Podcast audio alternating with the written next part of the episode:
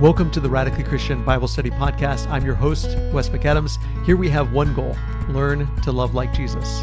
There are some Christians who feel like Bible scholarship or Bible training at an academic level is completely unnecessary, that Bible experts or so called Bible experts are unnecessary and are usually leading people astray. They feel like Scripture is so simple that anybody ought to be able to just pick it up and read it, understand it, and obey it.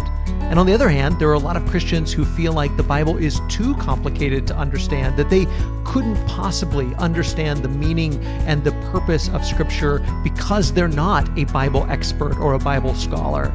Should we trust biblical scholarship? Should we distrust biblical scholarship? Or is there somewhere in between where we ought to land? Today, I'm going to visit with our guest, Dr. Jeremie Beller, who is the Dean of the College of Bible at Oklahoma Christian University, a wonderful follower of Jesus. And I know that you will enjoy and appreciate the things that he has to share with us and, and to teach us about studying Scripture. I want to start today by reading 2 Timothy chapter 3, verses 14 through 17. It says, But as for you, continue in what you have learned and have firmly believed, knowing from whom you learned it, and how from childhood you have been acquainted with the sacred writings, which are able to make you wise for salvation through faith in Christ Jesus. All scripture is breathed out by God and profitable for teaching, for reproof, for correction, and for training in righteousness, that the man of God may be complete, equipped for every good work.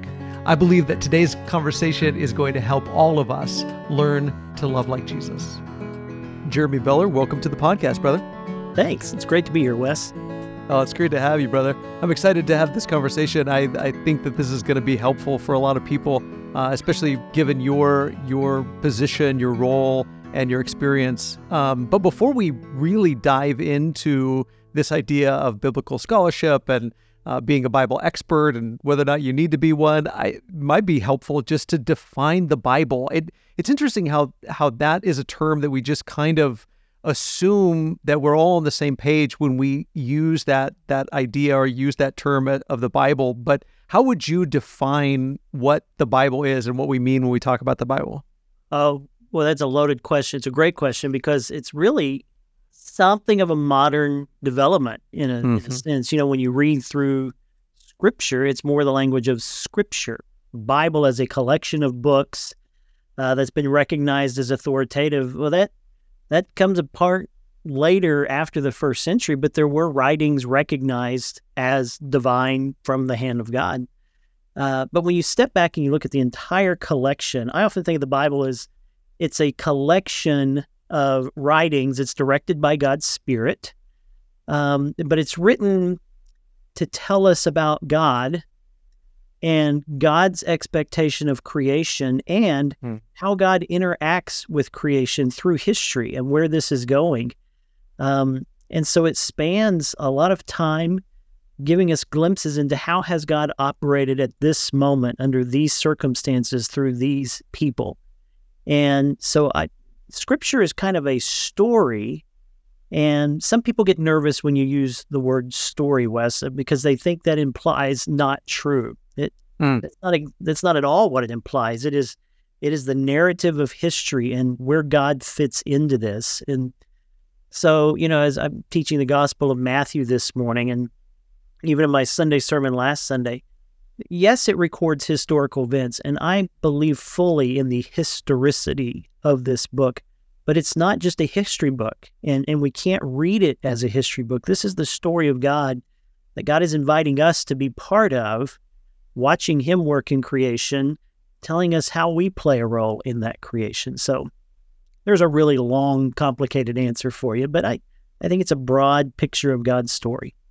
Yeah. No, I think that's a great way to put it. It's very similar to the way I tend to describe it. I always say that the Bible is a library, and I like how you emphasize that too, a collection of books. It's a the way I say it is it's a library of prophetic books about God and his covenant people that that it we, we do believe in you said his spirit carried along these authors so we do believe that it's it's from god in a sense but i love that you emphasize the connection to a certain people at a certain time certain circumstances. I mean it is it is interesting and and it might not be what people might think God would do if he was going to tell people, reveal to people who he is and his will for creation and for the world and the redemption of all things, you might not think that he would give his his his story in in the context of a specific group of people particularly the the descendants of Abraham, but he did. Whether or not we we would do it the same way if we were God, uh, it doesn't matter. This is the way we believe that God has revealed Himself to us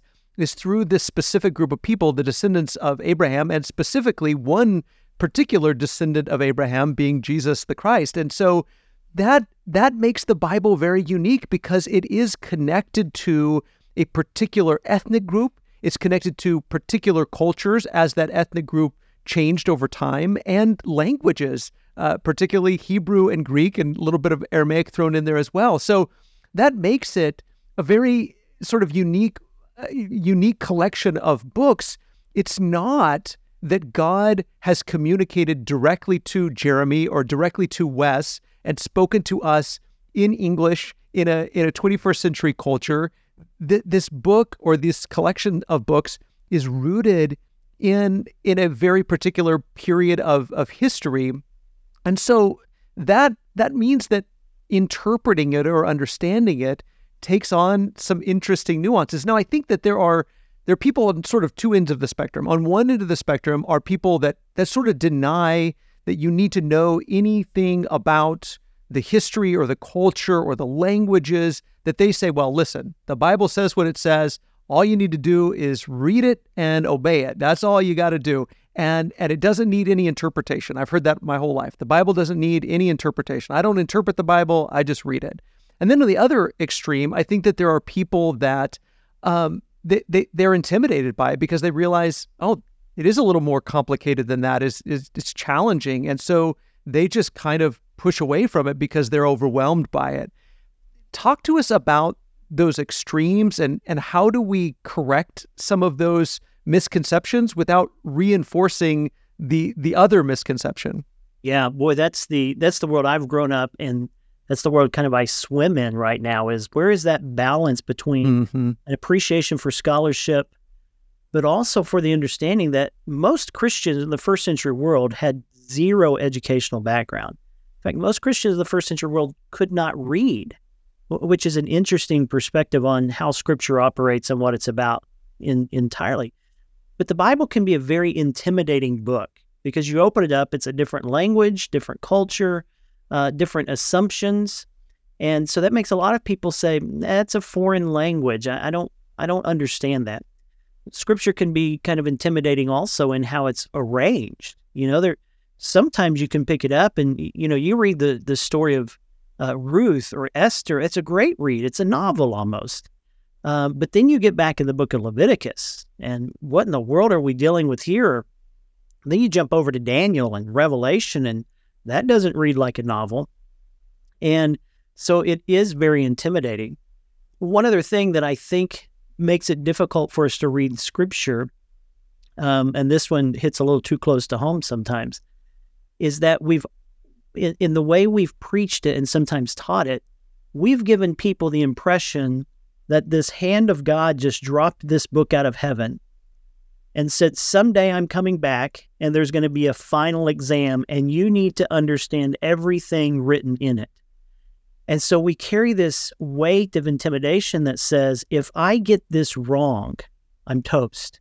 Hmm. And so that's why we have such strong debates over um, you know, what is the images in Daniel or what does Revelation mean or what about the head covering in First Corinthians? And we're not reading it as a conversation of understanding God and his people. We're reading it because everything depends on me getting this right. And because of that, you got those two extremes. People are really intimidated by it. However, that question in and of itself, as, as you well know, is kind of simplistic all I have to do is read the Bible and do what it says. Well, how are you going to read the Bible? You're going to read it through a translation. And I remember in, in grad school and getting my degree, I thought, I want to learn Hebrew and I want to learn Greek so that I can do this on my own and not have to use commentators. every translation of the Bible is, in a sense, a commentary. They're wrestling with what word do I use? Why do I use that? Do I consistently use that? How has this word been used all around? So we have to kind of tip our hat to scholarship in the very handing down of Scripture. Now, I believe in the providential power of God and His Spirit being at work in the in the authorship, but also in the preservation, and to a certain part, the community of translation along the way. But as we read our our Bibles and we interact with the text, um, one of the it's fresh on my mind again because I'm teaching Matthew is, you know, when the RSV translates virgin in Isaiah seven as young lady, well, they're not just pulling that out of nowhere. They're wrestling with uh, scholarship that says, how can we be consistent here? And people came along and said, well, they've denied the virgin birth. No, because the RSV uses virgin in Matthew chapter 1. And there are reasons for this. But what you see in that is scholarship is wrestling that. And so even our translations are a dependency on scholarship. However, um, there is an appreciation for what scholarship does to help us understand what is the world of Scripture? What questions were they action, asking? What assumptions were they making? And how were they hearing these texts and things for the very first time? And so that's where I think scholarship informs us. But Wes, I think we have to back up because, again, when someone says the Bible is simple and anyone can understand it, I have to kind of pause and I have to offer a slight adjustment. I think Jesus is simple mm. and hmm. anyone can understand the story of Jesus. And what scripture is doing is pointing us to Jesus. And now we get lost in the intricacies of language and genres and contextualization. But at the end of the day, those uneducated fishermen of the first century knew Jesus. And scripture came along to show us how the communities are interpreting Jesus and applying Jesus in their settings. And so that's where I think we have to be careful with that balance that I don't need scholarship because the Bible is written very easily. Well, scholars themselves disagree. So it's it's not an easy practice. So are we pointing to Jesus or are we wrestling something else? Yeah. Oh, I think that's so incredibly helpful. In fact, I just got done having lunch with a mutual friend of ours, uh, Jim Martin, and we were talking about this subject, and and he pointed out, similar to what you're saying here, that there are issues that Paul says are of first importance. Even Jesus, when he looks back at the law, he says that there are weightier matters of the law. So there are things in Scripture that are more important than others. That's not to say that that any of it is unimportant, but there are matters that are more important than others.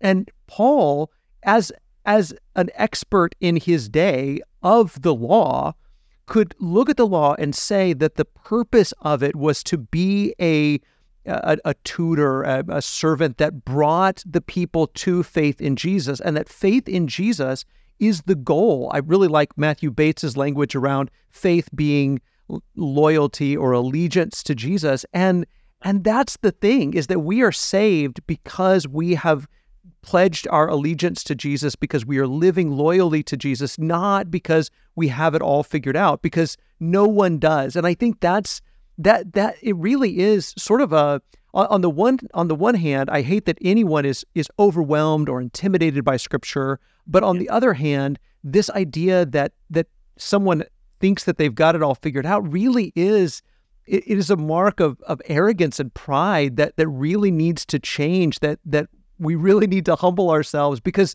as you and I know the more you study scripture the more you realize oh I, I don't know nearly as much as I thought I did. When I was 18 years old and I was first going into ministry I thought I've got this thing figured out. This is really easy. And the more I've studied scripture the more I realize oh I haven't even begun to scratch the surface of of the meaning and the depth of of this collection of of ancient writings. And you know, you made me you reminded me this exact thing when Jesus says there are weightier matters of the law, he was talking to the scholars. Mm. And one of the stories I absolutely love in the Gospel of John is Nicodemus, because, uh, and I've preached on this. Some people may have heard it. It's really interesting to me that John three sixteen lands between two notable stories. Um, whoever you know, whoever believes in me will not perish. Just above that text, Jesus has just talked to Nicodemus. He is a scholar of scholars. He is an insider. And yet, when Jesus tells this scholar about you must be born again, he misses it. Nicodemus could explain so much of the law, rabbinic tradition, all of this stuff, but he missed Jesus. On the other side of the whoever believes in me is the Samaritan woman. And the way John tells the story, they are literally opposites. Uh, Nicodemus is a Jewish insider, she's a Samaritan outcast. He's a man, she's a woman. We know his name, we don't know her name. Nicodemus comes at night, she comes in broad daylight. Nicodemus comes with certainty. We know you're a man of God. She comes with questions.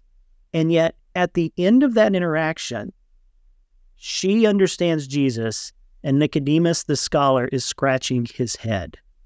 And I think that is such a reminder to us in scholarship this is yes, our work is important, but don't at, don't miss Jesus because Scripture is written to point us to Jesus. Yeah, and and I think that that's I think that's John's whole point in John one in the prologue is that this word, this prophetic word that that has come through the prophets, that has been with God and is God, this prophetic word has become flesh, and that when yes. you see Jesus, you you see the word when you when you put your faith in Jesus you are an expert in scripture even if you're just a child who yes. says listen I'm a sinner I'm broken I'm hungry I, I I don't have the answers and I've messed up and I've done all of these things wrong but I know Jesus is the answer then then you have come to the the most important conclusion about scripture that anyone could. And on the other hand there are a lot of so-called experts that still to this day, just like the, those you mentioned in Scripture, that they know far more about the Greek and the Hebrew and the Aramaic and the history and the culture than I ever will, but they don't have faith in Jesus and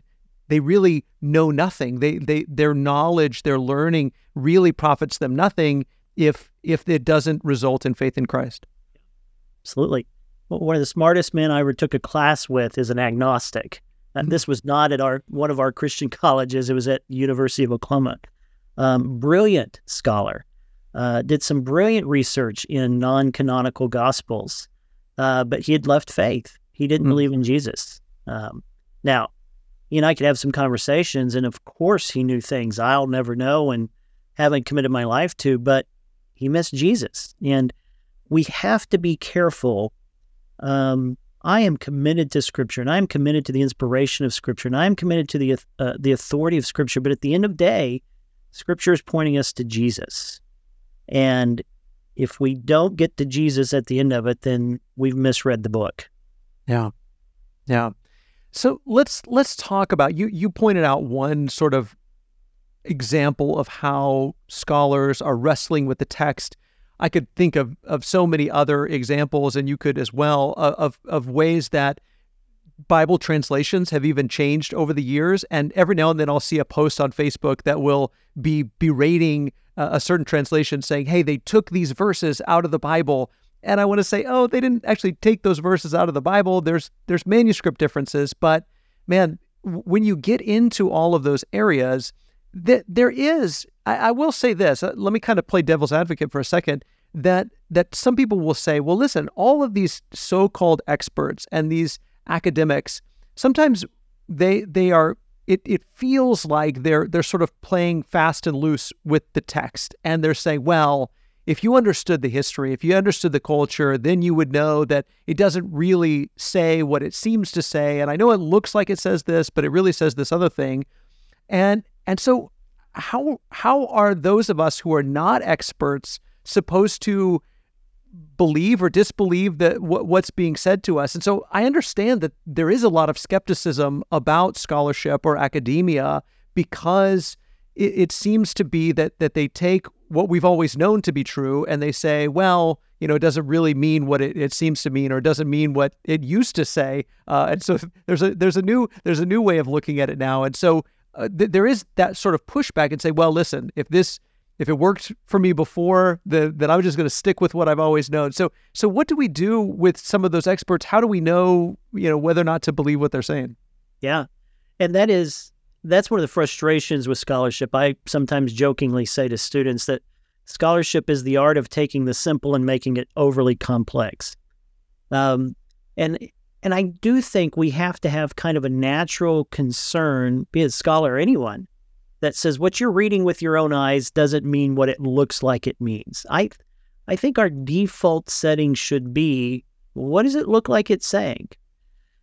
With that said, uh, scholarship, I think, should be a practice of humility to mm. say, okay, there are some things I don't understand, and what what is brought to the table. As scholarship, I think one of the strengths is it makes us kick the tires of our assumptions. So yes, scholarship can be wrong and is often wrong. And as I mentioned earlier, scholars disagree among themselves. It's not as if it's some everybody agrees on this. Um, but there is a sense in which when you see a lot of scholars from different areas and different backgrounds beginning to coalesce around some things, that doesn't make it right by nature, but it does say, what do they know? And maybe I should look into this. The problem is when people immediately default to scholars. Well, that must be true because the scholars said it. And it's also a problem that say, well, I'm not going to believe it because scholarship says that. Come, kind of this anti-intellectualism. Hmm. Um, but but I do think where scholarship is important is to say, are we asking the right questions?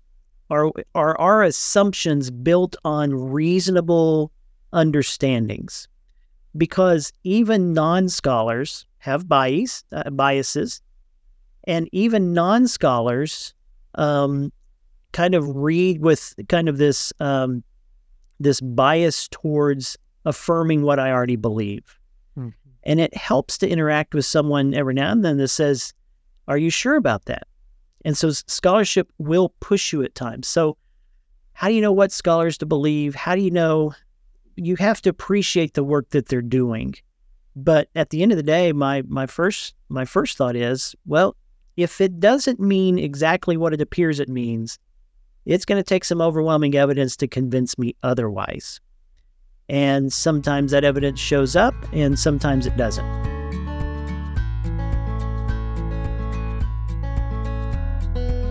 I know I can't stand interruptions and ads in the middle of podcasts either, so I won't keep you long, but I do want to tell you about Logos or Logos Bible software. This is the Bible software that I use when I'm preparing for a Bible class, when I'm preparing a sermon, or when I'm just doing Bible study. If you don't have a Bible study suite, a Bible study software at your disposal, I really think that you will benefit by checking out Logos Bible software. It really can help you take your Bible study to the next level. You'll have a library of resources available at your fingertips on your phone, on your tablet, on your laptop. It really is incredible the number of resources that you can have without having a big library in your office. You can carry around Bible study tools wherever you go. So if you want to check that out, go to radicallychristian.com slash logos, radicallychristian.com slash L-O-G-O-S. I think that you'll be really impressed by what they have to offer, and I think that it will help all of us learn to love like Jesus. Now, back to the Bible study. Yeah. Yeah, absolutely. I think those are really great points. I, I think that um, that that it's really difficult, as you said. On the one hand, you've got you've got scholars that are. I, I mean, let's just be honest. That especially around issues, uh, we we had Rubel Shelly on the on the podcast not too long ago to talk about his new book, uh, Male and Female, and and he is pushing back against the the affirming uh, as he puts it, the revisionist scholars who are saying, well, the Bible doesn't mean what it says or doesn't mean what it seems to say about same sex relationships, that as long as it's uh, a loving, monogamous relationship, it doesn't matter who, who it's with. Um, and he's coming back and saying, no, no, no, the traditional, uh, the position that that Christians have held for two thousand years is the one that that Paul and Jesus were were uh, were stating. So so when we hear scholars that that say something, uh, on the one hand, th- there is a good sort of saying, hey, I'm I'm suspicious of that. I don't.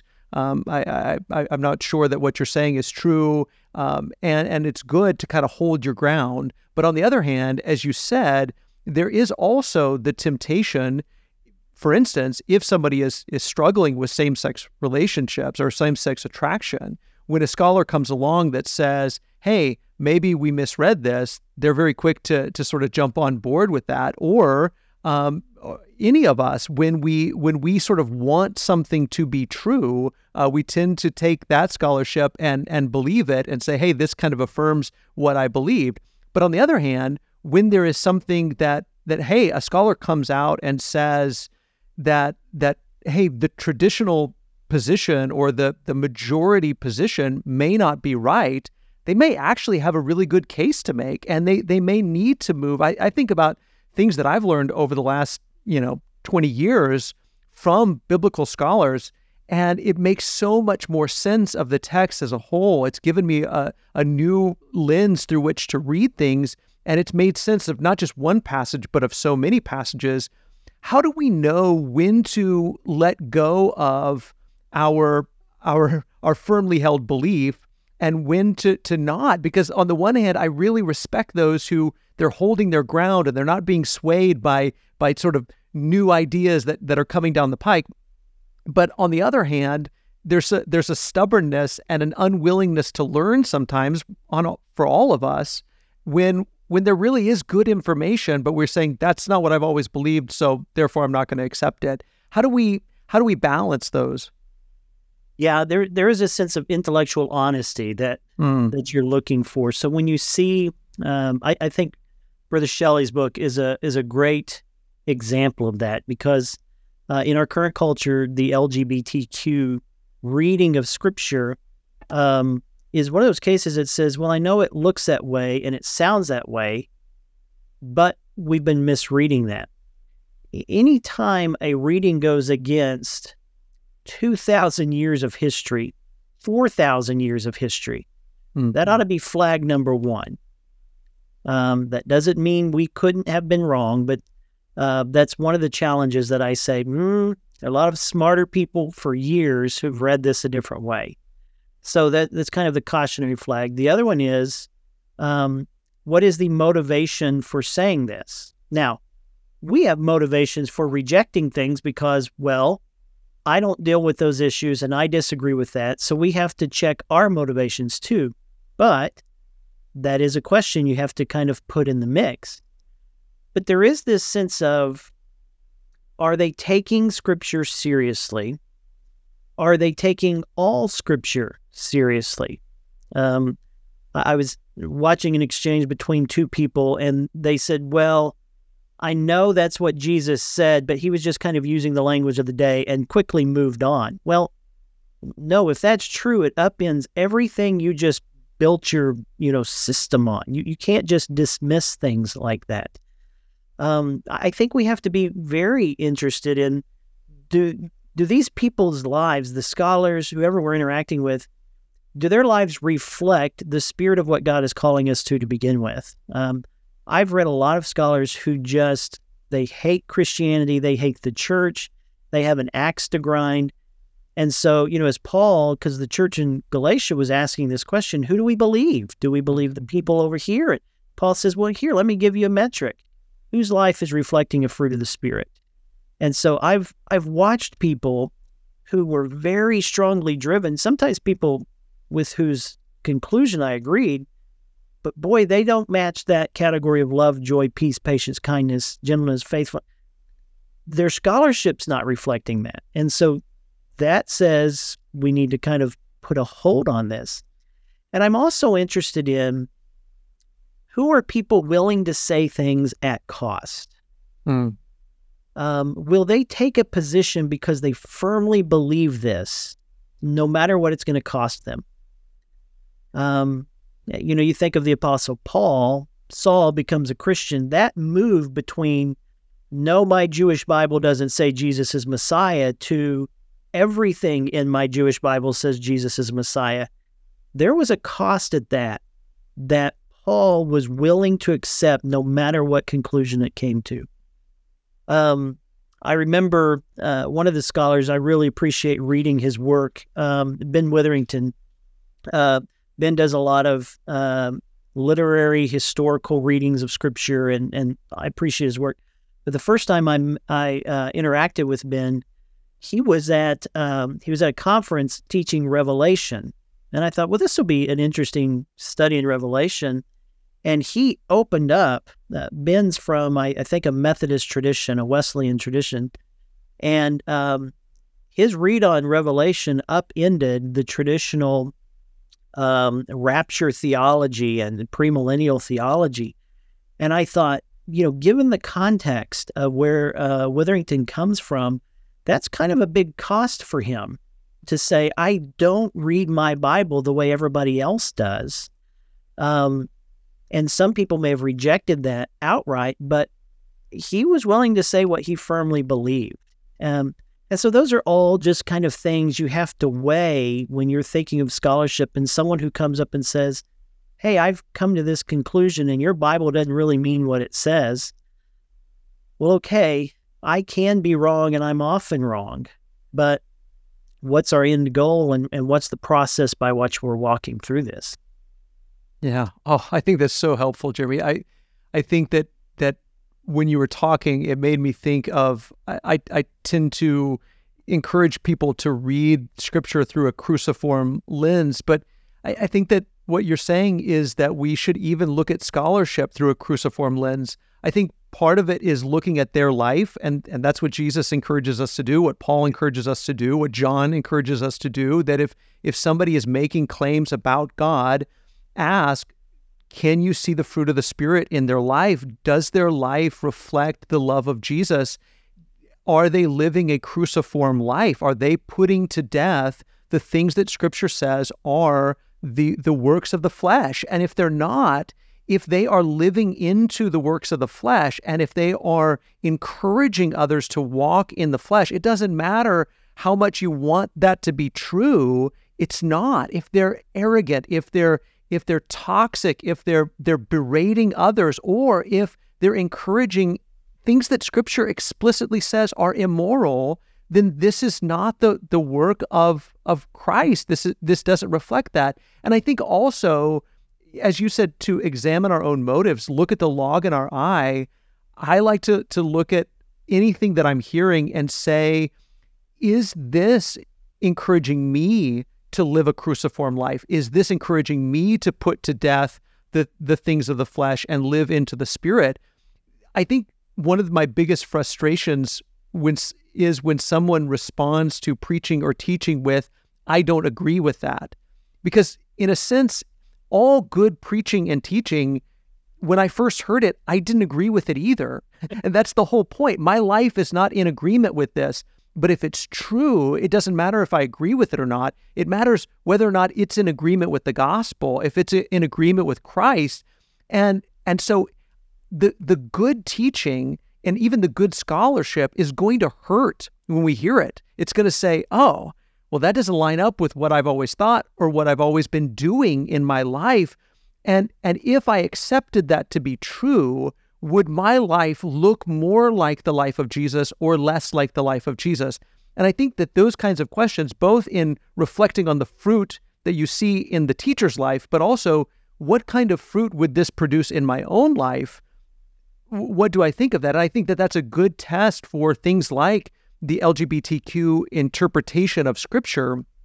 Does does the acceptance of these new teachings does this lead us to a life that is more putting to death the things of the flesh and living into the spirit or less? And and I think the the answer is pretty obvious. Yeah. Yeah, and it's a it's a holistic approach to scripture rather than kind of a whack-a-mole on what this mm-hmm. text mm-hmm. or that text means. Again, the Bible is a comprehensive story of God's expectation for his people. And so um, you know, in, in these conversations, sometimes you'll say, well, this text seems to be suggesting, and someone says, yeah, but this text, as if this text over here means I don't have to respect this text. Right. When really they're in conversation with each other. And it's not an either or, it's how do these both tell the story of God and call us to faithfulness and to this cruciformity, you know, this if this teaching is true, am I going to be more like Jesus and his expectation or not? And how is it going to cause me to treat other people if I draw this conclusion? And I love how you use the phrase seriously, to take scripture, to take all of scripture seriously. I all too often I hear people say that that they read the Bible literally. And and I think what they tend to mean is is seriously. My my kids do that too. They say I'm I'm literally starving to death. And it's like, no, you're not literally starving to death. You are figuratively starving to death. Yes. Um, but but so much of scripture is not literal. It it it's not meant to be read literally. You don't read poetry literally because it's poetry. You read you don't read apocalyptic literature literature literally, but you do have to take it seriously. And I think that so often people will will dismiss certain passages by saying, "Well, that's just figurative," or Jesus was Jesus was using hyperbole. Oh, okay, that's good that you recognize that. I mean, that's a really important step in in understanding and applying scripture, but it means something. If I tell somebody it's raining cats and dogs out there, I I don't mean for them to take it literally, but I do expect for them to take it seriously. If they say, "Well, Wes was just speaking figuratively, that was just a metaphor," and then they walk out without an umbrella, well, they didn't take my words seriously. And so I think so often we we say, "Well, is this literal or figurative?" And then we think if it's figurative or if it's a special type of literature or a special genre, that that means we don't have to take it seriously. And and I think that that's the wrong conclusion. In fact, I think sometimes figurative language is used because literal language doesn't go far enough. If I say if I say my heart is broken, that's not a literal phrase, but it means more than if I said I'm sad.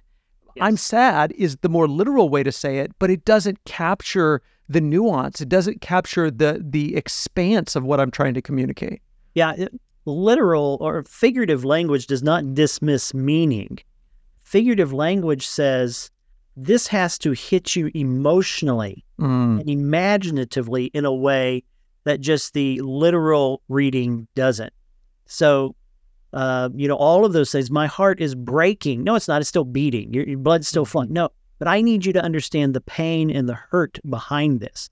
And so I, I think that's a great way of explaining that. You know, Revelation paints all these dramatic pictures that are symbolic, but it's using that symbolism to help focus our emotion and imagination on the literal truth that Jesus is Lord and all things are under his power, and God sits enthroned, and nothing can threaten that. Well, I can say that, but that language helps you envision that and feel that in a different way. Yeah, definitely. Well, Jeremie, let me let me move on to this last question and and say I, it's obvious that you believe in biblical scholarship with with the nuance that that we want to be careful and and and have a proper amount of of caution uh, about that. And you're you're not only being a biblical scholar yourself, but you're helping to train those that are going into the academic pursuits of, of biblical knowledge and scholarship. But that isn't everybody's life, right? I mean, there's a lot of Christians that are listening to this podcast that they don't have the time or the resources or the ability or the interest in becoming a, a biblical expert in in taking courses at a college level.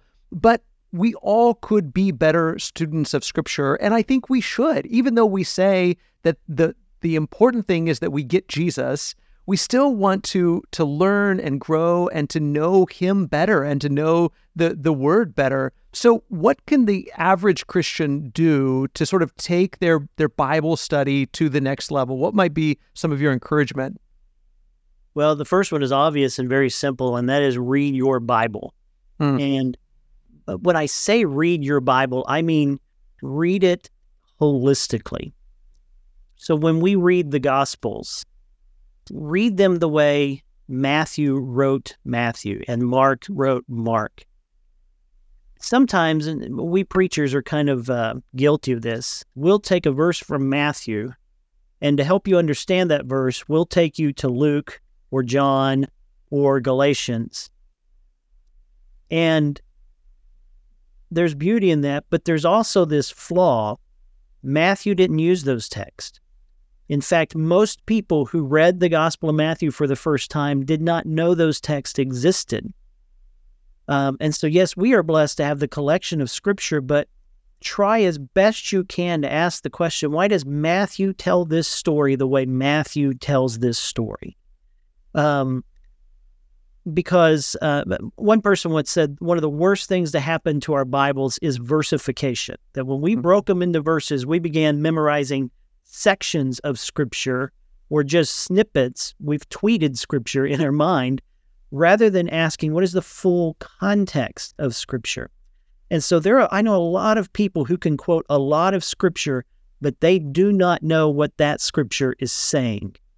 And so, one of the first things you can do to be a better Bible student is to just read that text of Scripture. Um, someone met me the other day.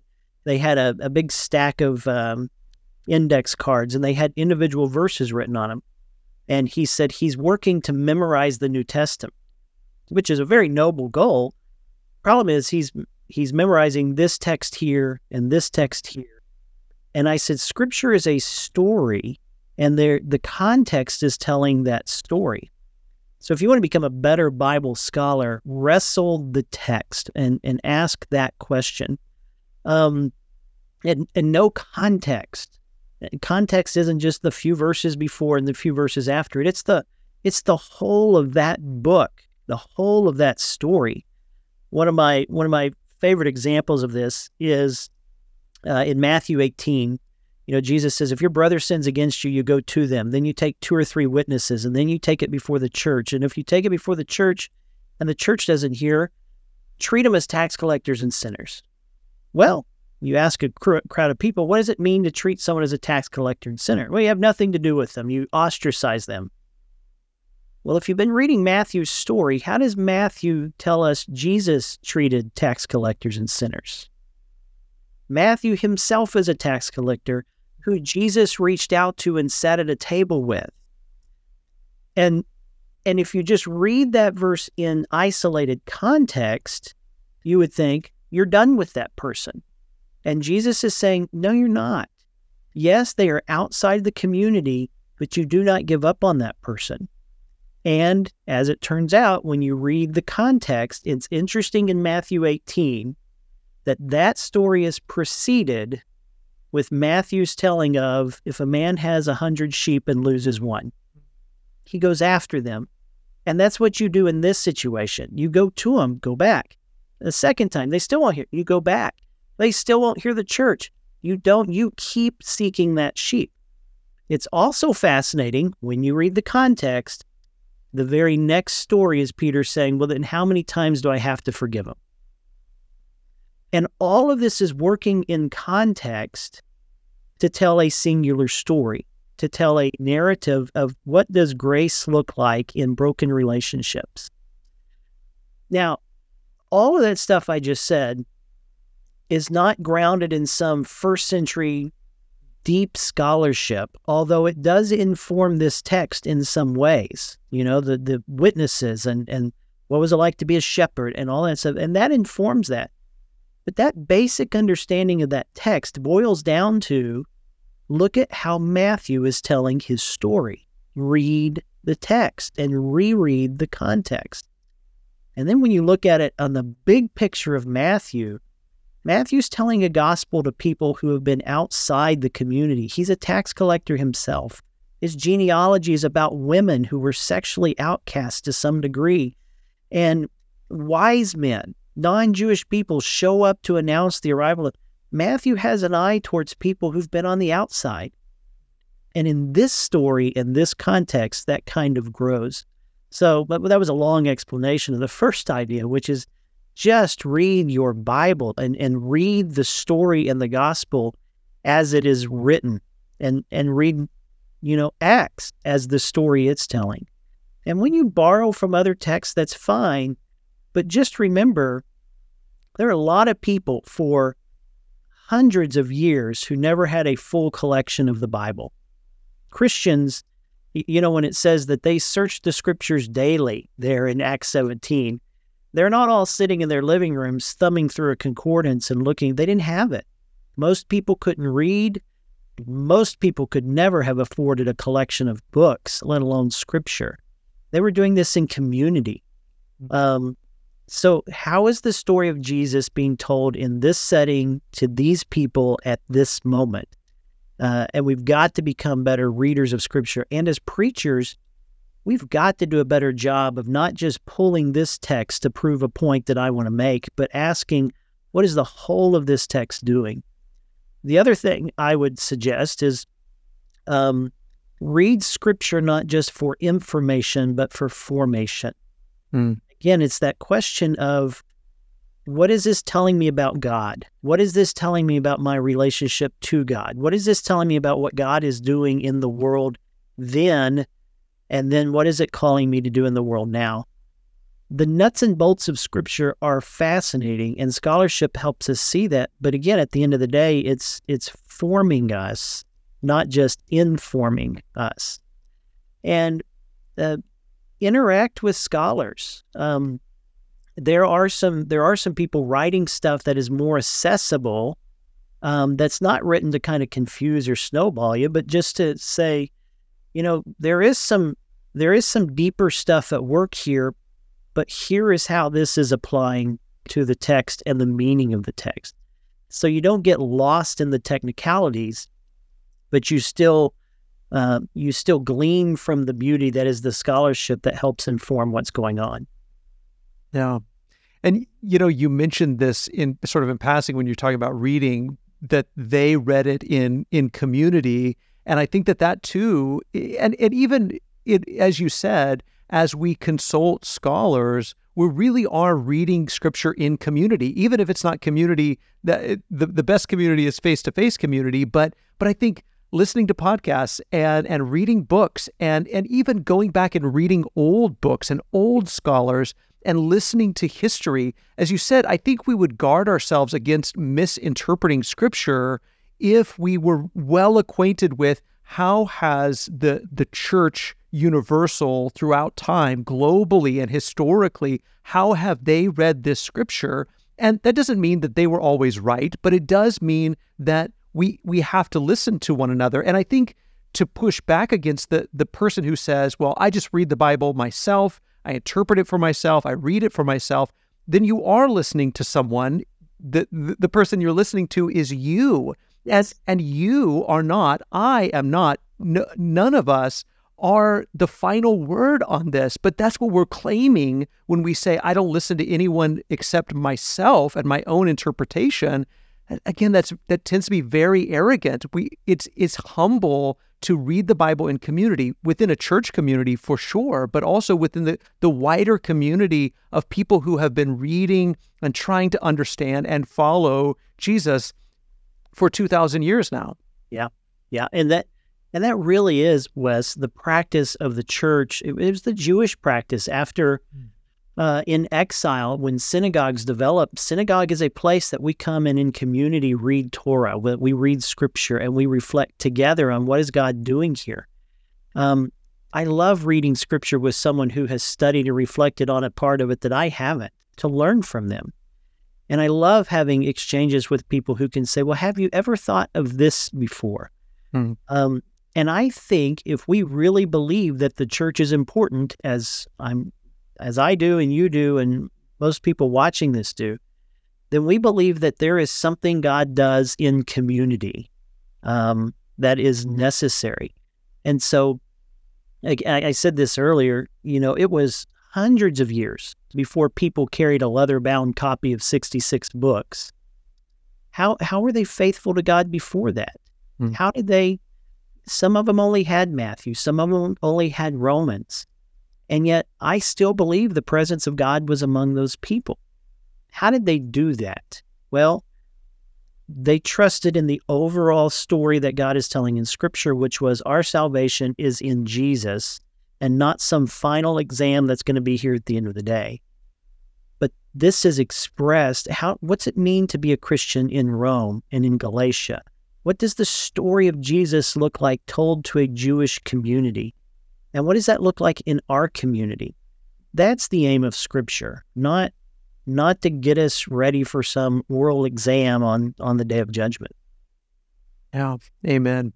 Well, Jeremie, thank you for this conversation, but more than that, thank you for your work in the kingdom. Thank you for for being a biblical scholar and being curious and always learning uh, more and more about Scripture, but also teaching that to others and, and helping people to follow Jesus. Well, thank you, Wes, and thanks for your great ministry. Thank you so much for listening to the Radically Christian Bible Study Podcast. If you have just a moment, we would love for you to go and rate and review the podcast wherever you're listening. It really does help more people to find this content. I want to thank each and every one of the guests who join me every week for these Bible studies. Beth Tabor, who volunteers her time to transcribe this podcast, each and every one of you for listening, and our entire McDermott Road Church family who makes this podcast possible. Now, let's all go out and love like Jesus.